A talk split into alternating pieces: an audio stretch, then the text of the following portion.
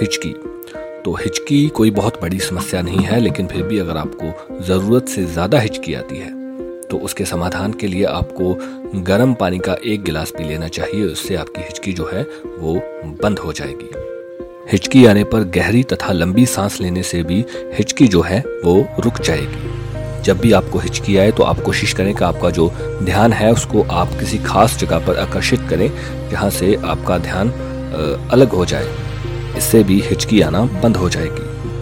और इसके बाद अगर आप बर्फ़ के जो छोटे छोटे टुकड़े होते हैं अगर उन्हें उसे चूसते हैं तो उससे भी हिचकी आना बंद हो जाती है। ज़्यादा हिचकी आने पर अगर आप एक चम्मच शहद का पी लेते हैं तो उससे भी हिचकी रुक जाती है। इसके बाद जो छोटी इलायची होती है उसको आप अगर तुलसी के पत्तों के साथ पीसकर पानी में मिलाकर पीते हैं तो उससे भी हिचकी आनी हो सकती है।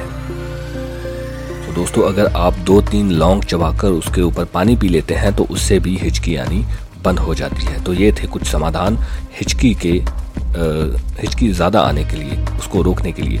तो इसमें से जो भी आपको समाधान ठीक लगे वो आप यूज़ कर सकते हैं।